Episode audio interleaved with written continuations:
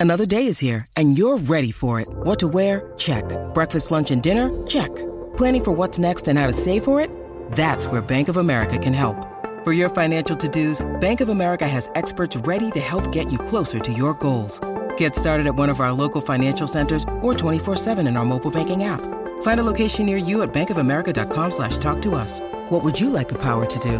Mobile banking requires downloading the app and is only available for select devices. Message and data rates may apply. Bank of America and a member FDIC.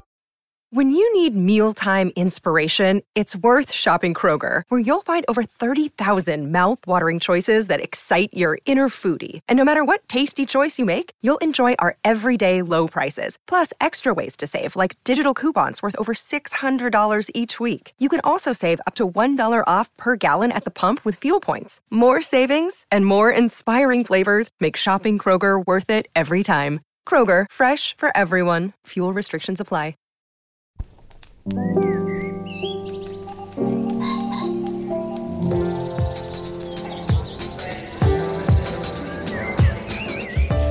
Stephen Metcalf, and this is the Slate Culture Gabfest Judy Blume Blooms Again edition, appropriate for spring. It's Wednesday, May 3rd, 2023. On today's show, Keri Russell returns in The Diplomat. It's on Netflix. It's a sort of political intrigue thriller about a career foreign officer who gets tapped to be our ambassador, the U.S. ambassador to England. Uh, fun and mayhem ensue, I think is probably a fair way to put it. It also stars Rufus Sewell as her roguish husband and Michael McKean as the president. Uh, many others, great ensemble cast. And then Judy Blume's groundbreaking coming of age novel finally makes it to the screen. Heather Schwedel will join us to discuss Are You There, God? It's me, Margaret. And finally, what of the wedding, that ancient ritual rooted in everything we thought we'd evolved beyond, like patriarchy and gender norms and spending gross amounts of money. And uh, anyway, we discuss a series of articles on the subject in Slate. Joining me today is Julia Turner of the LA Times. Hey, Julia. Hello, hello. And of course, Dana Stevens uh, is the film critic of Slate. Hey, Dana. Hey, hey, Steve. The glory of being in the studios, I get to see your cool outfits today capped off literally. That's an amazing cap. Just wearing one of my many freebies that I get at the end of the year from various productions. Thanks, Rian Johnson, for the baseball cap. I t- it says a Rian Johnson who done it, but doesn't have a title on it, so it's like because he has many more to, many, to roll out. many behind him, many more to come. Anyway, it's already a fetish object in my um, acquisitive uh, mind. But um, all right, shall we make a show? Let's do it. Let's do it. Okay. Keri Russell, she, of course, of Felicity and the Americans, returns now in The Diplomat. It's on Netflix and a big hit there. It's a political thriller from a former writer producer of The West Wing and Homeland. It has great bloodlines, I suppose you could say. Russell plays Kate Wyler, a career behind the scenes sort of embassy diplomat type, who's uh, out of the blue tapped to be the U.S. ambassador to England. She's suddenly thrust not only into a huge job, but into the limelight, which she's never sought out before, um, and also a potential domestic presidential politics, all kinds of international intrigue. She's just suddenly in the thick of it, and for reasons she's only just beginning to grok. Uh, and most immediately, I should say, a British warship has been bombed in the Gulf. It throws everyone into a very West Wing style high gear. Uh, it stars Rufus Sewell as her husband, an exceedingly complicated marriage. We'll get into it. And Michael McKean as a very, very Biden esque uh, president and a variety of others. In the clip, we're going to hear a good example of the ongoing conflict really at the center of the show, which is Kate's husband, Hal, played by Sewell, used to be ambassador himself, a very prominent one, in fact, and he keeps taking problems into his own hands. And here, Kate tells him to yeah, stop doing that. Let's uh, let's listen. You need to leave. You need to eat something. You're bottoming out. You need to leave this country as soon as this lunch is over. You need to get on some plane, going someplace, and not be here anymore. What are you? You made an inappropriate outrage to a hostile power with whom we have no diplomatic relations. You made an investigation exponentially more difficult. You have so thoroughly fucked with my head. I, I, I can't think straight, or analyze information, or provide objective counsel. I can't do the fucking job if you are within a hundred mile radius. I am begging you, go.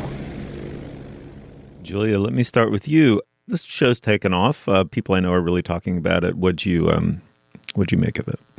This show is extremely fun. I will be so curious to hear if you guys agree with me. But um, I was trying to think what the right predecessor is. Obviously, Keri Russell, an extraordinary actress known for The Americans. Truly, I think we will look back on as one of the great greats of the peak TV era.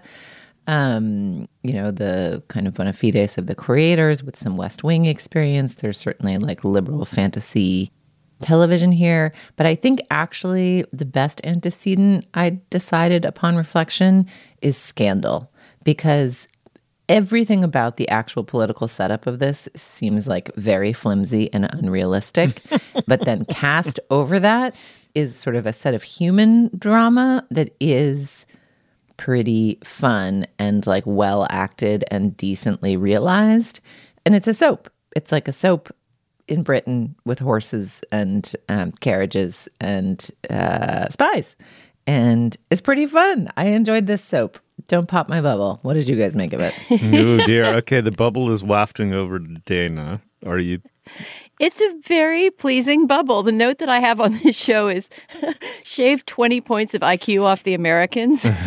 you have 20, show. only 20. but I think you're right, Julia, that we were, we're thinking of the Americans because it's about Keri Russell being half of a couple who's doing all yes. kinds of international espionage related things. But it really is, it is more of a, a a meld of West Wing, and I didn't watch Scandal, but I'm aware of it, of that kind of glossy uh, political soap there's a comparison that Hal, the Rufus Sewell character, makes uh, to Cinderella early mm. in the mm-hmm. show, where he says, "Just lean into the Cinderella aspect of this job, right?" As she's as she's balking at taking this very show pony kind of post, and uh, and the whole show really leans into the Cinderella thing. Another of the notes I had on it was there's this ongoing trope in the Hunger Games books where Katniss Everdeen, the heroine, hates to get dressed up. She just hates it. She doesn't care about glamour at all. But oh dear, there must be a three page description of her gown, and uh, and this this show show completely has that, right? Like the Keri Russell character has this sort of butch side. I mean, she's very much a straight woman who has lots of yeah. straight good sex with her husband, but she has this side of not enjoying the girly bit of her job. Right. Uh, yet the show is constantly forcing her into, as you said, horses and carriages and T length gowns and going to all these events.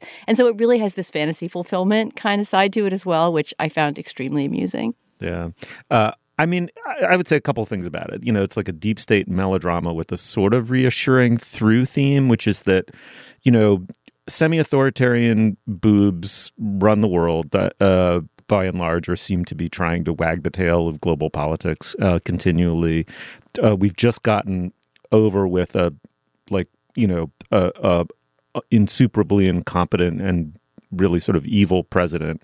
Um, uh, we've moved on to a slightly dotty one uh, who may not know what he doesn't know. And the Michael McKean character, who's clearly a Biden substitute in this.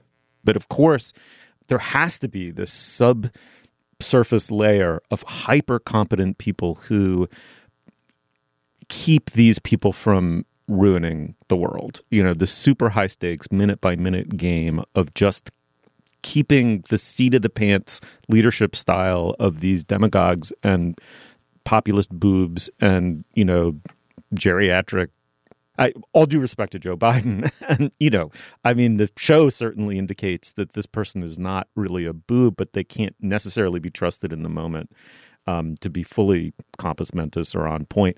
The point is that they've done a very good job of taking the cards that they were dealt in order to do something that's reminiscent of West Wing, but without an admirable, you know, Clinton or Obama substitute at the heart of it, um, and done quite well. I would categorize this as there's dumb smart and there's smart dumb, right? And dumb smart is like Bill and Ted's Excellent Adventure or Dumb and Dumber, like like actually kind of smart movies made by very very sharp, shrewd people that have this surface dumbness that actually doesn't go all that deep in some respects. And then there's smart dumb, which is, you know, I would characterize as a highly detailed behind the scenes sort of procedural where you get to eavesdrop on the quote unquote adults in the room.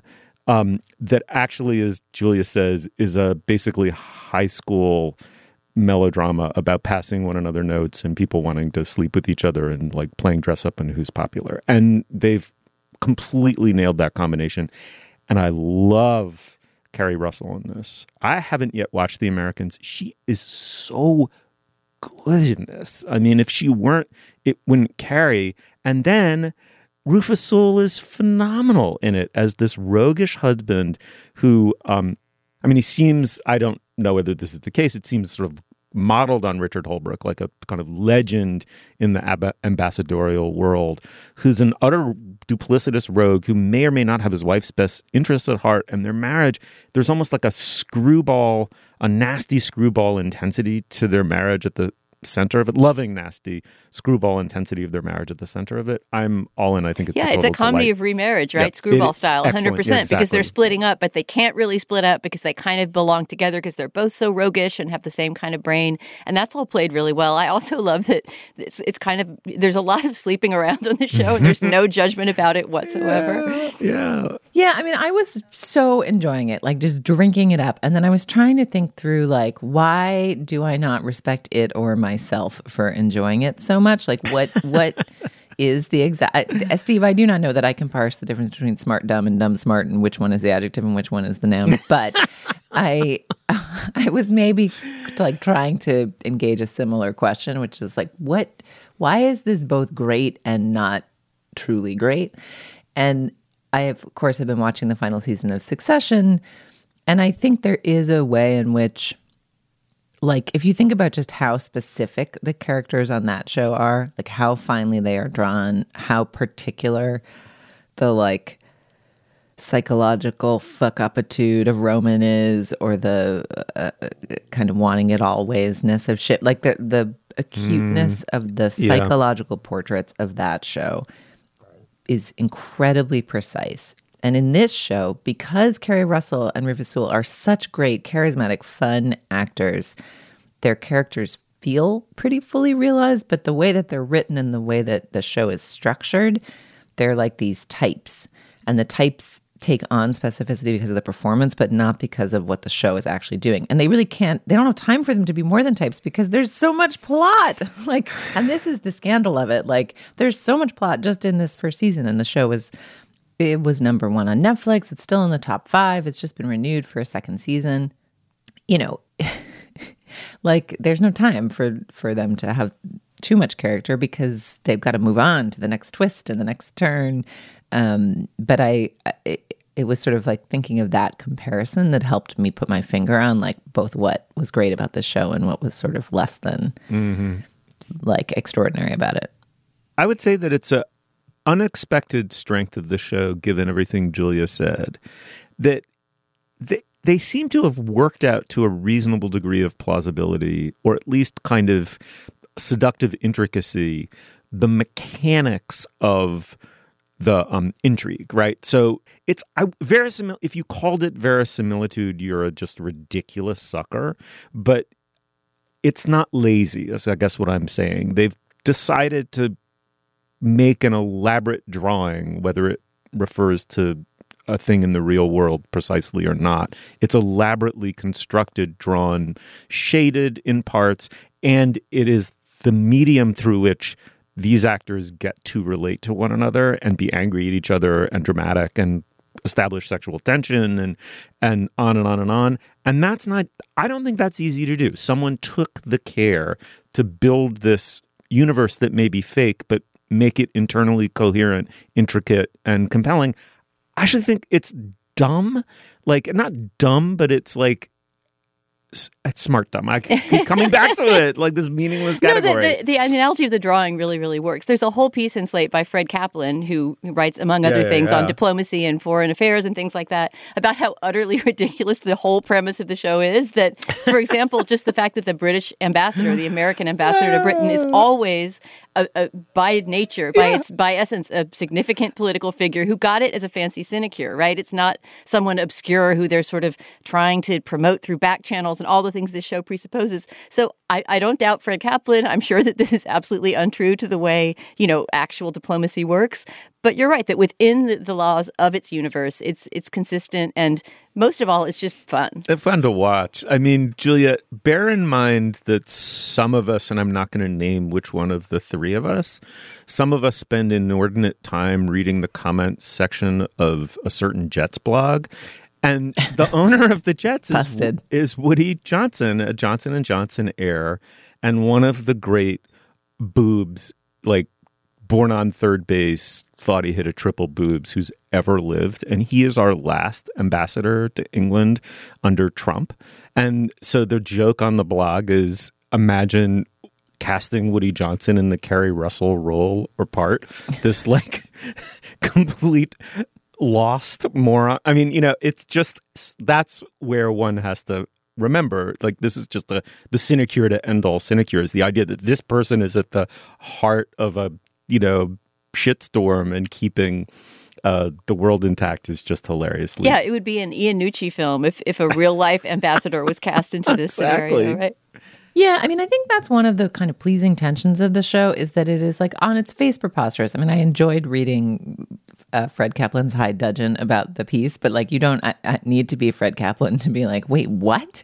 like, there's like one of the conceits of the show. I don't think it's too much of a spoiler to say this because it's revealed in the pilot, but one of the conceits of the show is that the reason that this kind of like real world back channel operative who has no time for fancy dresses has been promoted to this functionary position is that she's actually secretly being groomed to be the vice president, which what? Like that doesn't really make sense. But the thing that's sort of pleasing and has this pleasing tension about it is that and this is where it does echo the West Wing. The the the finely detailed, completely false drawing that you describe, Steve, like it gives that same pleasure that the West Wing does of like this is how it really works. And that's what's so mm. funny about it is that it gives you this panache of like we're letting you in. This is how it really works. Like you just see the helicopter landing on TV, but behind the scenes the butlers are doing this and the diplomats are saying that.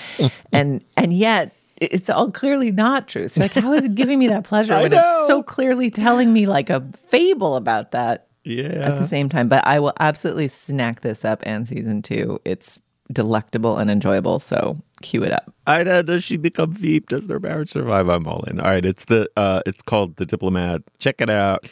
Uh, if you like it or don't like it, let us know. All right. Let's move on. Tired of not being able to get a hold of anyone when you have questions about your credit card? With 24 7 US based live customer service from Discover, everyone has the option to talk to a real person anytime, day or night. Yes, you heard that right. You can talk to a human on the Discover customer service team anytime. So the next time you have a question about your credit card, call 1 800 Discover to get the service you deserve. Limitations apply. See terms at discover.com/slash credit card. This is the story of the one. As a maintenance engineer, he hears things differently. To the untrained ear, everything on his shop floor might sound fine, but he can hear gears grinding or a belt slipping. So he steps in to fix the problem at hand before it gets out of hand. And he knows Grainger's got the right product he needs to get the job done, which is music to his ears. Call, clickgrainger.com, or just stop by. Grainger, for the ones who get it done. All right. Before we go any further, this is typically where we discuss business. Dana, what uh, what do we got?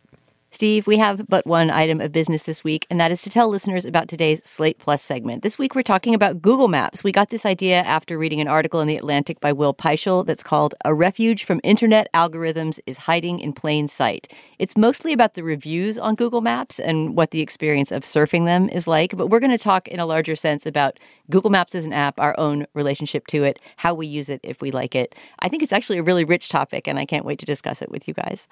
So if you're a Slate Plus member, you will hear that at the end of this show. And if you're not a Slate Plus member, you can sign up at slate.com slash culture plus. In exchange for signing up for Slate Plus, you get ad free podcasts, you get bonus content like the segment I just described, and lots of other shows have them too, and you get unlimited access to all of the writing on slate.com. You will never hit a paywall when you belong to Slate Plus, and you'll also be supporting the magazine and the journalism that our wonderful colleagues are doing. These memberships matter a lot to Slate, so please sign up today at slate.com slash culture plus. Once again, that's slate.com slash culture plus. All right, back to the show. All right. Well, the movie Are You There, God? It's Me, Margaret has just been released. It's based, of course, on the groundbreaking young reader classic by Judy Blume, the author Judy Blume, the 1970 novel. Uh, took this long to come to the screen, as I understand it, because she didn't really want it made. There's another Bloomissance going on. There have been several.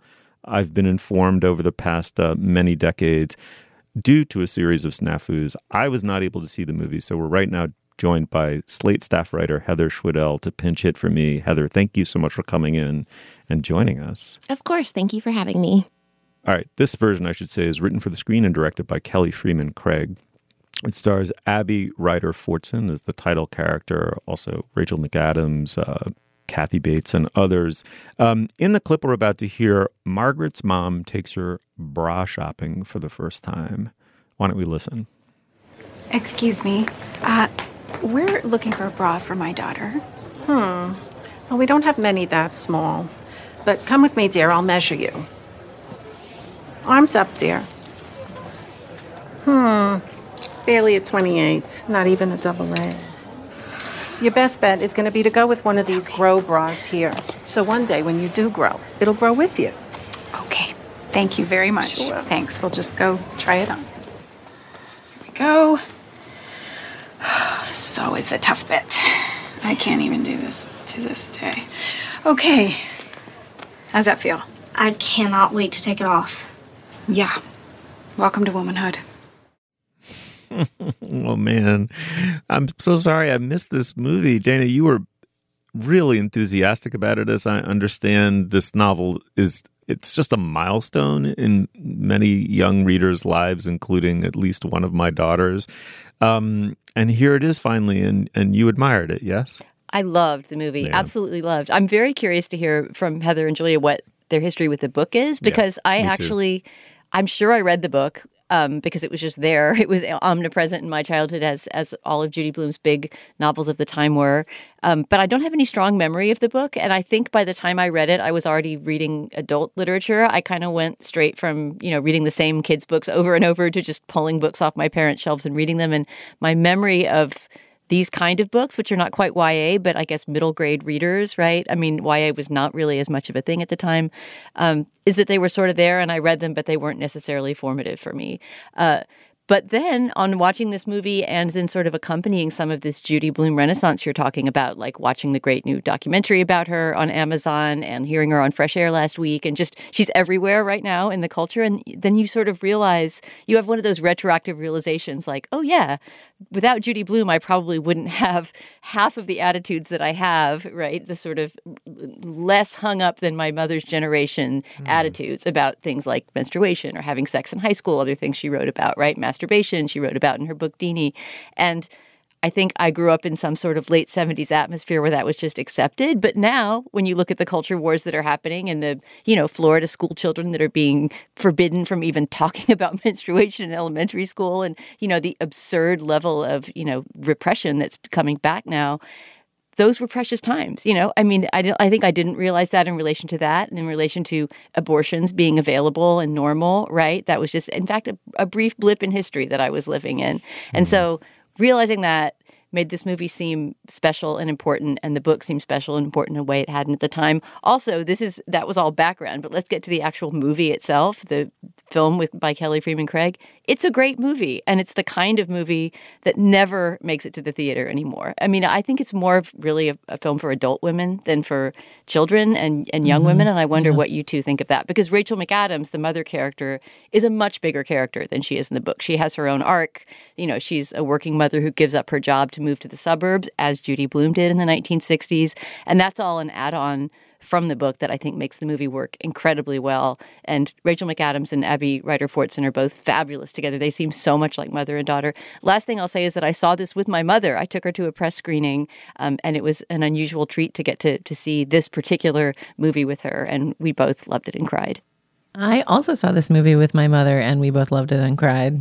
Like I never see movies with my mother. That's so funny that you did. That is that is an odd coincidence. But Julie, you have a very different history with the book, right? I think you have strong negative feelings about "Are You There, God? It's Me, Margaret," the book, and I wanted to know about that. I do, and then watching this movie made me wonder if it's just yet another book that I'm misapprehended in my smarty pants youth. But I remember, so I read a ton of Judy Blume. I think, like you, Dana, I probably read it all you know, young because I read, uh, you know, I probably read it in like second grade rather than middle school, and then, you know, was reading grown up books by the time I was actually thinking about puberty in any real way. But I remember it as like the alienating book about periods because the main, in my memory, and again, maybe not true, the main character is like so obsessed with her own physical maturation and getting her period and when she's going to get her period.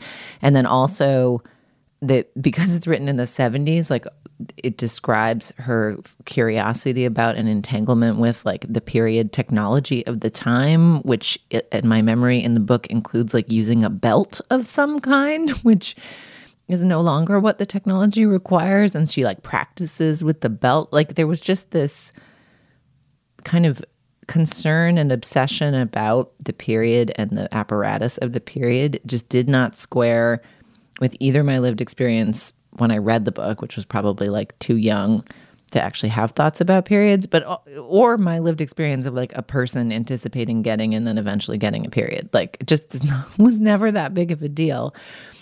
But not in a way that made me I mean, I also love Judy Blume's books. I read all of them.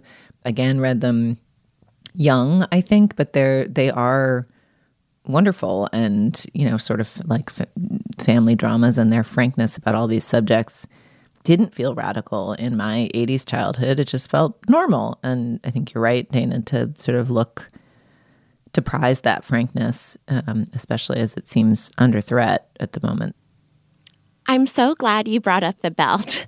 I, I remember the, the belt from the book um, very well. And I think I had maybe more of a, a typical experience with this book. I I read it and loved it at the time. I don't think I had any complicated negative feelings about it, but it, it's also not one that I would have ever thought of as, as a touchstone or a favorite book. So one thing I really appreciated about the movie is it there were certain things in it I did remember really well. Um, there, there's a character who, when she gets her period, she sends a postcard, and it just it only says three words: "I got it," and I I loved that, and I remembered that. So it it was just really lovely to me the way this book did sort of sneak into my psyche, and it's it's still there.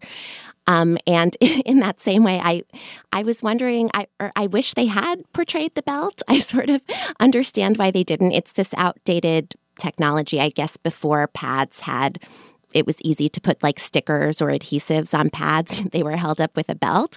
And I was sort of looking forward to seeing that in the movie because that was one of the fascinating things in, in the book that that I found interesting. I, I, guess it would have been sort of a distraction to to portray it. Um, but I also think it was interesting what Dana said about this being a movie for adults, because you know I can't see it now as anything other than adult an adult. But I I think I would have liked it as a child, and and I was sort of touched to see. I think there was about a ten year old girl in my screening, which I thought was lovely. But it's also rated PG 13, um, which was surprising to me. It's so interesting what you say about the belt, Heather, because actually I feel like one of my experiences of reading the book was like, this is no longer relevant. Like being a woman used to be so difficult with the belts. But like I live in the future and women can do anything. And Geraldine Ferraro ran for vice president and uh, like these sad women of the past with their belts. Like I think I had like a kind of um, there was like a specificity to the 70s-ness of it, even from the mid 80s, that, you know, I like whatever. I, it, it is probably the wrong way to have read it or thought about it. Um, but I think the book is so set in time that I wonder if it would have been interesting to include that. Yeah, um, I, I think the movie it does make certain choices. I, I like that it, it was still set in the 70s. I, it, the clothes it, are fantastic, by the way. Absolutely great costumes by Ann Roth. They really mm-hmm. are. And it sort of reminds me of the Roald Dahl thing of, you know, I don't want these things to be updated for now. I, I want the original text or, um, but, but then there, there are certain things I was also wondering about. The movie doesn't actually show any blood. And th- that's something that, that I only sort of noticed at, at the very end. Um, not to give any spoilers, but someone mm-hmm. does get their period and it's sort of specifically shot around in a way that I was kind of like, huh. And it did seem a little old fashioned or of a different era. If the whole point of this movie and this story is to make normalize and make women feel comfortable with their bodies and this is not this gross thing, like, why couldn't they show like a little speck of blood? That, Especially if it's PG thirteen, right? I mean, what is the PG thirteen rating actually about? This this movie has no sex. It has barely any cursing. There's nothing really frightening or raunchy about it. So it does seem like if you're going to give it the PG thirteen, at least show the blood. At the same time, I noticed that at the time too in that scene, and also thought, well, maybe this makes a certain kind of sense in that it's offering some privacy and discretion to the character, right? Which maybe in a way adds to a young girl's sense of her dignity in watching it. And that maybe this is i think also maybe why the belt was left off. It makes it less scary to an 11 year old girl margaret's age who's watching it thinking i don't know if i want this to happen right? I mean there may be something a little soft pedaling about not showing blood but i can also see how that could be a, a generous or um, respectful decision I mean, these are all these are all interesting questions, but I, I want to make the point to, to, veer off of the menstruation topic for a minute that the, the movie and the book too is about much more than that, and even the title kind of gives that away. It really is, in many ways, about this spiritual search of of Margaret, the main character, who is in this interfaith family. She has a Jewish dad, secular Jewish dad, and a lapsed Christian mom who has fallen out of touch with her fundamentalist parents. That's all from the book too, and uh, and so there's a, a lot in the movie about her searching for meaning in in the world and you know how to live in the world as a person without god which is a very big question for an 11 year old to be wrestling with. And i really really respect that the movie like the book takes that quest really seriously. There's something about the tone of this movie that is just i think so hard to strike that it's about a child who really is played by a child and acts like a, a kid her age uh, but who is grappling with a lot of big questions. And uh, it's it's just beautifully done. It reminded me in some ways of movies like Freaky Friday, you know, another movie for kids, but that is completely watchable by by adults and is about real things and people struggling with real problems, but in a sort of in a in a way that is accessible and maybe fun for for young and older people to experience together. Mm, amazing. All right. Well, the movie is Are You There, God? It's Me, Margaret. It's out in theaters now. Check it out and let us know what you thought. Uh, Heather, thank you so much for joining us. Thank you. I want to tell you about a new show from the Financial Times called Life and Art from FT Weekend, hosted by me, Lila Raptopoulos. Life and Art is twice a week. On Mondays, I have a guest on to talk about life and how to live a good one. Everything from winter travel to cooking to living more creatively. And on Fridays, we talk art. Two FT journalists and I discuss a piece of culture that's in the air new music, movies, and more. Find Life and Art from FT Weekend wherever you listen. All right. Well, statistically speaking, marriage is on the downswing. It's down about 60%, the number of weddings over the last 50 years in this country. Not to mention, of course, I think, as we all know, gender norms are being scrambled. Um, it raises an interesting question. Why are people still getting married? How are they getting married? How has the institution evolved? Is it going extinct? Uh, and if it isn't, why? We discussed a series of Slate articles. Let me quote here a pop up Slate series about the unsettled state of the American wedding. So it surged last year, Dana, coming out of COVID. Understandably, people had delayed and delayed, but um, COVID's a it is something of a great reset, a great rethink, and I do think it's a relevant question. Like, why does this kind of archaic and weird in some ways, given the way a general ethos about gender itself and gender relations and uh, commitment and on and on and on and on. These have changed radically. Um, where is marriage now? What did you take away from this series of pieces? I mean, it was a really, really fun package. I recommend that people flip through this this bunch of articles about weddings, which take it on from every angle, from you know trends in wedding dresses to you know the destination wedding. Um, I guess COVID or no COVID, I've had these questions about weddings forever. And I'm really, I, I, don't know if we've had this as a topic before, this type of general question about um, the, the tradition of getting married in front of people, but it's something that has always puzzled me, and which is why I never wanted to do it myself. Uh, but yeah, there is something strangely persistent about even some of the most, what seem to me, patriarchal of these traditions, like the white dress. I don't think I had realized how recent the white dress tradition is until reading that piece on Slate about the tradition of the white gown. I guess I knew it was something from the 19th century, but it's actually apparently Queen Victoria's wedding in 1840 that kind of set the standard that you get married in white, mm. right? And it's just slowly grown, you know, spread throughout the globe uh, since then. And here we are, stuck still with this emblem of virginity, right? Connected to right. the woman being given away, another patriarchal tradition. I even find the ring, you know, the idea that you have to have this visual symbol. It's sort of like a brand on cattle or something like that. I mean, excuse me to anyone who's wearing a wedding ring, but this is just for me. Like, I'm, now I'm just speaking from my own personal psychology. I never identified with any of those traditions and find them alien. Um, but they seem to be strangely persistent, even in this era, as you say, of of everything else shifting and changing. So it seems like the size of weddings is changing. They're getting smaller, right? They're getting more sort of focused and customized and personalized, and people are expressing their culture a bit more than before. But when it comes to the old gender norms and the idea of you know purity and being given away and all of these things it just it seems strangely hard to shake. At the same time i say this as if i'm some sort of you know utter critique. I mean i just went to a great wedding last weekend. Yeah. the bride wore white. I had a wonderful time. It was a great event. As a guest at weddings i i get why you want to have a celebration and have your family there and what a meaningful day it is. But as someone participating in it i'm always amazed that even some of my most you know progressive friends who live in ways that are outside the norm in other circumstances show up at their wedding and what the hell are they wearing? A white dress. Who's giving them away? Their dad. I don't know. I'm I, am i am sounding like such a curmudgeon here. I think you should throw it to Julia. Julia, let's begin with just how radically different it is to be one of the two spouses, future spouses, you know, and one of the guests, right? Um, I found being in my own wedding tremendously alienating and out of body, as many people I think describe it. It's sort of for everybody else in some sense. That's and, partly why I never wanted one. My parents described their wedding in that way. Yeah. They said we felt like it was out of our hands and it was just a day that other people were controlling, and, and right. that, that never appealed to me. Not that everyone has to feel that way. No, not at all. But but I don't think it's uncommon to feel that way. And and yet many people really loved our wedding and really loved being there and remember it extremely fondly and on and on.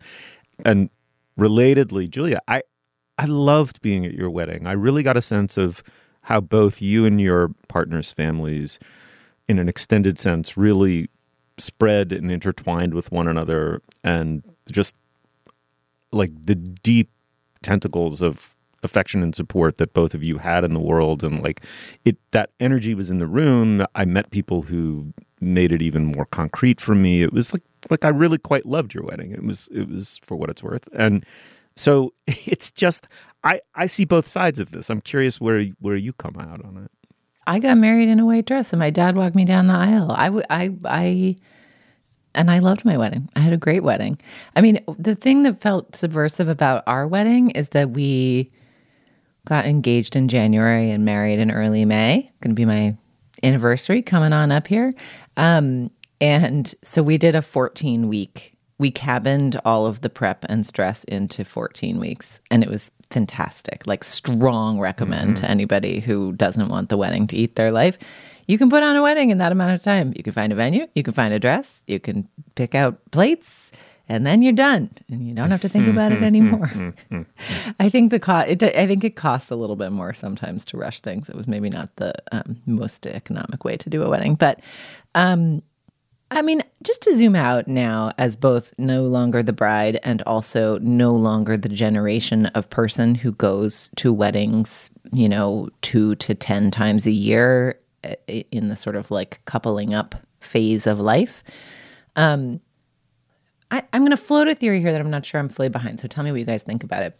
But I feel like modern life does not provide enough opportunities for like gathering, revelry, joy, drink, and like a happy mix of people you know well and and pleasant strangers. Like it's not uh, you know, I don't know, you can sort of find it in the world, but it's you get especially as you get further into middle age, it's just like harder to scare that up. It's fun.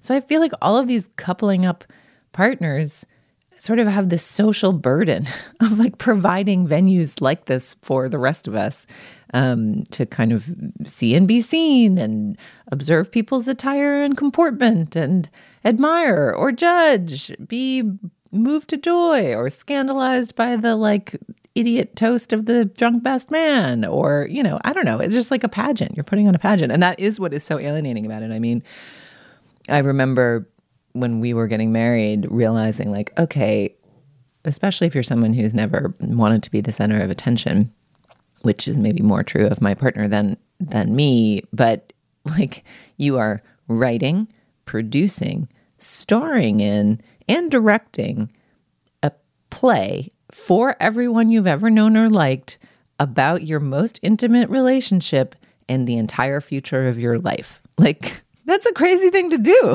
No wonder it's mm-hmm. stressful. Mm-hmm. like, mm-hmm. it's wild.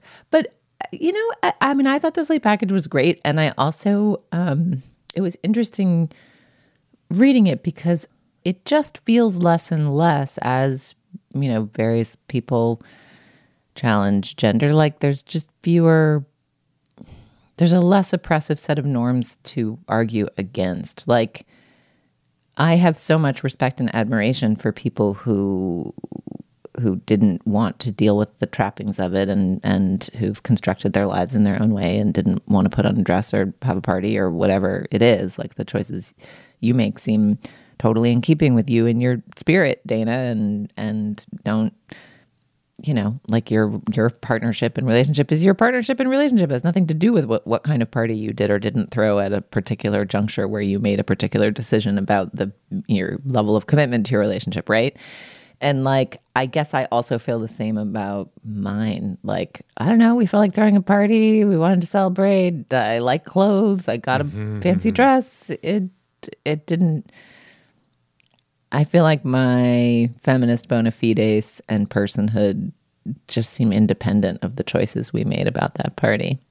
But I will say, I will tell my favorite story from our wedding. Maybe it's not my favorite, but a story from our wedding, which is like you can just control the day. Like you can't control the day, but you can.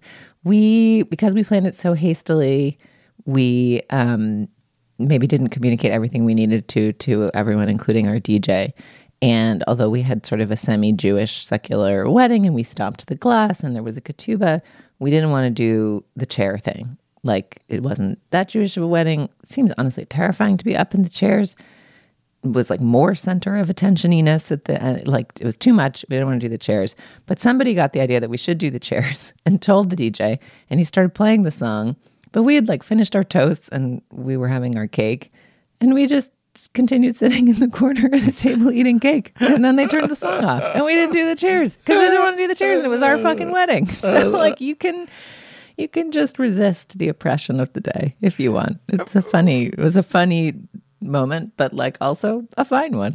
yeah, exactly. It occurs to me maybe this is what we're getting at perhaps, which is that if you're part of a if you have been historically categorized because of your preferences or lifestyle as the other and been excluded from these kinds of rituals, I could understand embracing it if you see what I mean. Like gay marriage. Why was gay marriage considered a, and it should have been a non-negotiable human right, right? I mean, it's I mean for all the obvious reasons, right? The experience of the ritual is one of exclusion, you know, othering and possible belittlement. And so, gay friends of mine who get married, it's like there's something really deeply celebratory about it and cannot, in a billion years, I think, be interpreted as somehow patriarchal concession or something. Um, and that has an interesting relationship to how it can liberate everybody else to appropriate from it what they want and creatively as Julia did in hers, like creatively manipulate it or delete portions, heighten others, and make make of it what they will, or not do it at all. Right? I mean, it's like in that sense, kind of a wonderful thing. Um, the way in which freedom has been uh, conferred on everybody as a consequence of the end of the closet, for example.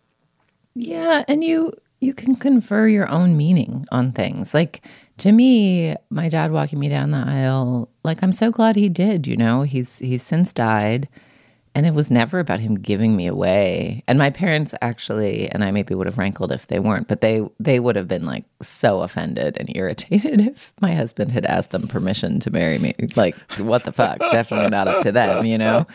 Like that that particular thing, I think would have rankled. I mean, whatever. I wouldn't have I wouldn't have been marrying someone who thought they should do that. Obviously, um, and they they would have felt like that meant I was with the wrong person if that had happened, but you know, like you you grew up in a family of girls with a dad, like like he was my main man for a while. And then I was like partnering up with a new guy. Like it it was sort of a um it wasn't like a giving away, but it was just kind of a moment about our relationship and I loved it. It was great.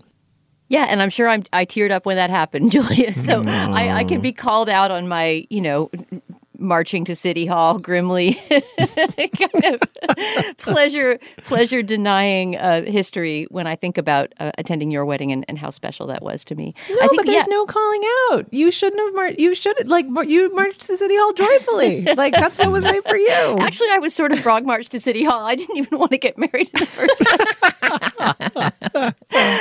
I take it so far that I think I just don't identify with the institution. I mean, beyond not wanting to perform yeah, the the sure. intimacy that Julia was talking about. I just don't like the idea that the state has anything to say about my relationship. And I remember at the time that, you know, I, I marched to City Hall. It was because we were going to have a baby. And I thought, okay, so probably, you know, whatever, for tax reasons or legal reasons or something, we should probably have this piece of paper. But it was never a thing that I identified with as, you know, this is a, a, a rite of passage for my relationship. And that probably speaks to my own deep psychological hangups or something. But yeah, never had the desire for that. But please, everybody out there, keep inviting me to your weddings because mm. wedding dancing is the best dancing. There we go. Um, okay, well, this uh, pop up package on Slate is called Say Yes to the Mess. There's a lot of rich material in there. Uh, and if you have thoughts on this, I have to imagine a lot of listeners do. Please shoot us an email. We love hearing from you. Let's uh, let's move on. All right, now is the moment in our podcast when we endorse. Dana, what do you have? Stephen, inspired by a small role in The Diplomat, I'm going to endorse um, Rory Kinnear's performance as Hamlet in the National Theater mm. back in 2010. Rory Kinnear is this actor who whose face I'm sure you know, even if you don't know his name. If you follow British TV at all, he's omnipresent. He was also, I think, in the last three or four James Bond movies. Uh, but principally, he's a classically trained stage actor. And because of my theater nerd daughter, I know that he played an incredible Hamlet, a very specific and uh, and unusual and weird Hamlet in 2010 for the National Theater, and it was broadcast live. You know those those things where they they show theater live in a cinema and you go and watch it on a certain night. It's also now available on the National Theater app, which I believe I was trying to figure this out for our listeners, and they may have to do some scouting based on where they live. I think if you're in the US, you need to get an add on for the National Theater Live for free uh, on various platforms, and then you can watch uh, various National Theater uh, emissions from the past. So the 2010 Rory Kinnear Hamlet, um, I think it was the first Hamlet my daughter ever saw all the way through, and maybe that's why it blew her away so much, but it is a really extraordinary performance in that role. Oh man, I got to go see that because I will confess that Remember that very, very, very, very, very, very, very bad Alex Garland movie we talked men? about? Men. Yes, of course. That stars Rory Kinnear as all the bad men. Like, it really took me the first several episodes of this show to be like, ugh, get that gross movie off of this guy. that movie is truly bad. You notice that I did not cite it in my attempt to to no. conjure up who Rory Kinnear is. But anyway, in Diplomat, he's also very good. He plays this sort of very Brexity, you know, right wing nationalist PM yeah. of of Britain, and uh, he's he's quite funny and sharp in it and he's very shape shifting. In spite, I mean, I guess in men he's shape shifting in the worst way. Yeah. CGI aided shape shifting. The, the, the, like masculine slime aftertaste turns out to actually sort of work for the character. But I did just for the first few times he was on scene, I was like, oh my god, is that role just going to ruin his whole career? I guess not. Hopefully not. Oh, he's also I'll so incredible in Peterloo. Oh, that's another whole conversation. But the Mike Leigh movie Peterloo, he plays a, a, a major role, and it's a fantastic film. Uh, that's so good. Uh, Julia, what do you have? Um, Hollywood's writers are, as of yesterday evening, now on strike, which is an absolutely seismic story. Hasn't happened for more than 15 years. Um, and we will no doubt be talking about it in more detail next week. It was not quite clear whether this strike would be averted and or would be postponed. Um, so we'll be talking more about it soon. But I would encourage our listeners to subscribe to the Wide Shot, which is our newsletter at the LA Times covering the business of Hollywood uh, for ongoing analysis. Um, this is a major story with much to say about the economics of entertainment. We will be digging in further, but uh, the Wide Shot will also keep you good company through these travails. Oh, I just signed up for it now while you were talking, Julie. I didn't know about the wide Good. shot, and I'm trying to keep an eye on the strike because it's a huge, huge issue that we'll probably be talking about at some point on this show. Yeah, as soon as next episode. All right, so this is. Um, I think we've all spent a. I'm going to guess about a decade or more attempting to outshine John Swansburg, who came in and endorsed a little known TV show called Cheers. And um, Never forget when I endorsed Chinatown, a fine film. But yes, continue. the blueness of the sky, a little band called the Beatles, you know. I mean, anyway, I kind of am trending in that direction. I don't think I don't think I have the trump card to end all trump cards here when I say that I am finally really digging in and watching the TV show High Maintenance. And um it's just wildly behind the curve for the host of a culture podcast, but um, I liked it when I first saw it. I, I, saw you know maybe a handful of episodes of the first HBO season when we talked about it. I liked it well enough. I didn't feel compelled to go back. How wrong I was. It. I. I think one should try to keep the word masterpiece in one's mouth for as long as you can until you can't help it. And I'm sort of there. I think the show's actually kind of a masterpiece. It's just so true to its own rhythms, moods, sensibility. For those who don't know it, it's about a, a pot dealer in New York in the pre legalization era. But, you know, he's on a bike, he's a bike courier. And, you know, um, but what it really is, is this very slowly, carefully, patiently built mosaic of the borough of Brooklyn in the teens and beyond, made with astonishing nuance, uh, subtlety, and refinement um, and precision for the medium, and quite beautiful and empathetic and forgiving. Um, while being very true to each one of the subcultures that it enters. Um, I love it. I mean, I really love it. I admire it almost boundlessly. Yeah, Dana, I'm not wrong, right, about this. It's unique, really. It really is unique. It's like nothing else I can think of. Yeah, I'm glad you've come to this, and even if it's late in, in Cheers style. But I was just going to say, if you'll permit me to be a complete hipster, that really the best high maintenance of all is the web series High Maintenance before it went on HBO. And I think we may have talked about it on this show when it was just a web series because it was somewhat of a groundbreaking. You know, it got a really big audience for a for a web only Yeah. show at the time. And what's really unusual about the, the era when it was a web series is that, is that there's no standardized length to the episodes. So some of them are 12 minutes long, some of them are 30, 40 minutes long. And then, of course, when they moved to HBO, they standardized it to half an hour. I still loved it. I loved, I watched it the entire, all the seasons, however many there were on HBO. But I always felt like the kernel of that show, when it was just this thing that two people who were married at the time were making together for the web, for whatever audience would, would tune in and stream it, was really, really special. So you have that to look forward to when you finish all of the Absolutely. HBO I episodes. cannot wait.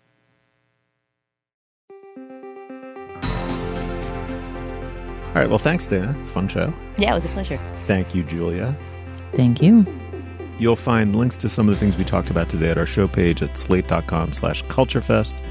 And you can email us at culturefest at slate.com. Our introductory music is by Nicholas Bertel. Our production assistant is Yesica Balderrama. Our producer is Cameron Drews for Dana Stevens and Heather Schwedel and Julia Turner. I'm Stephen Metcalf. Thank you so much for joining us. We will see you soon.